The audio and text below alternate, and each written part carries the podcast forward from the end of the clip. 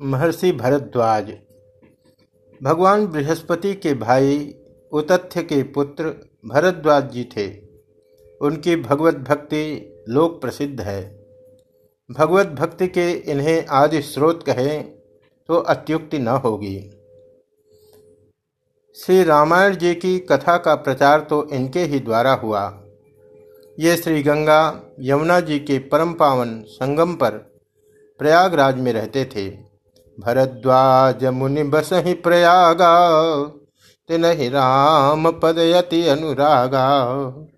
प्रत्येक मकर में समस्त ऋषि कल्पवास करने आते थे और उन्हीं के आश्रम में आकर ठहरते थे। एक बार याज्ञवल्क ऋषि को इन्होंने आग्रह पूर्वक कुछ दिन के लिए और रख लिया। रखा था भगवत कथा सुनने के लिए। इसलिए उनकी विधिवत पूजा करके बोले, नाथ एक संसव बड़ मोरे, करगत वेद तत्व सब तोरे। कहत सुमोहि लागत बड़ी लाजा, जो न कहो बड़ हो अखाजा। एक राम अवधेश कुमारा तिन कर चरित विदित संसारा। नार बिरह दुख लहो अपारा। भयउ सुरन रावण मारा।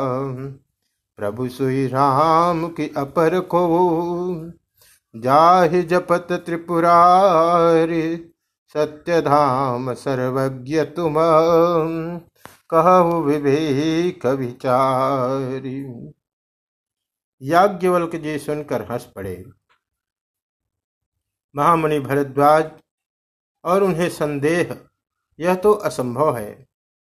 जगत के हित के लिए ये राम कथा सुनना चाहते हैं। जिससे सभी राम कथा को बार बार सुने। अतः वे हंसकर बोले, चतुराई, तुम्हार मैं जानी चाह सुनई राम गुण गूढ़ा, किन्हे प्रश्न मनहु अति मूढ़ा। तब याज्ञवल्क जी ने समस्त कथा सुनाई। वही राम सुरसरी धारा श्री रामायण हुई, जो त्रैलोक्य को पावन करने में समर्थ हुई।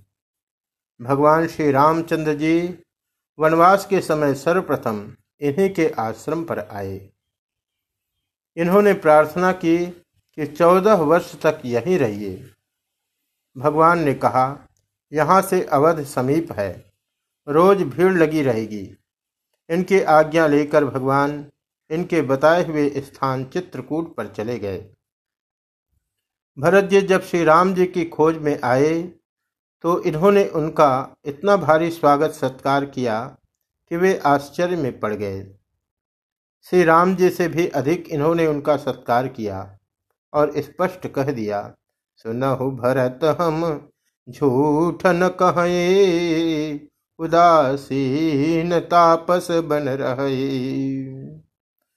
सब साधन कर सुफल सुहावा, लखन राम सिय दर्शन पावा। तही फल कर फल, दरस तुम्हारा सहित प्रयाग सुभागु हमारा। भरत जी लज्जित हुए।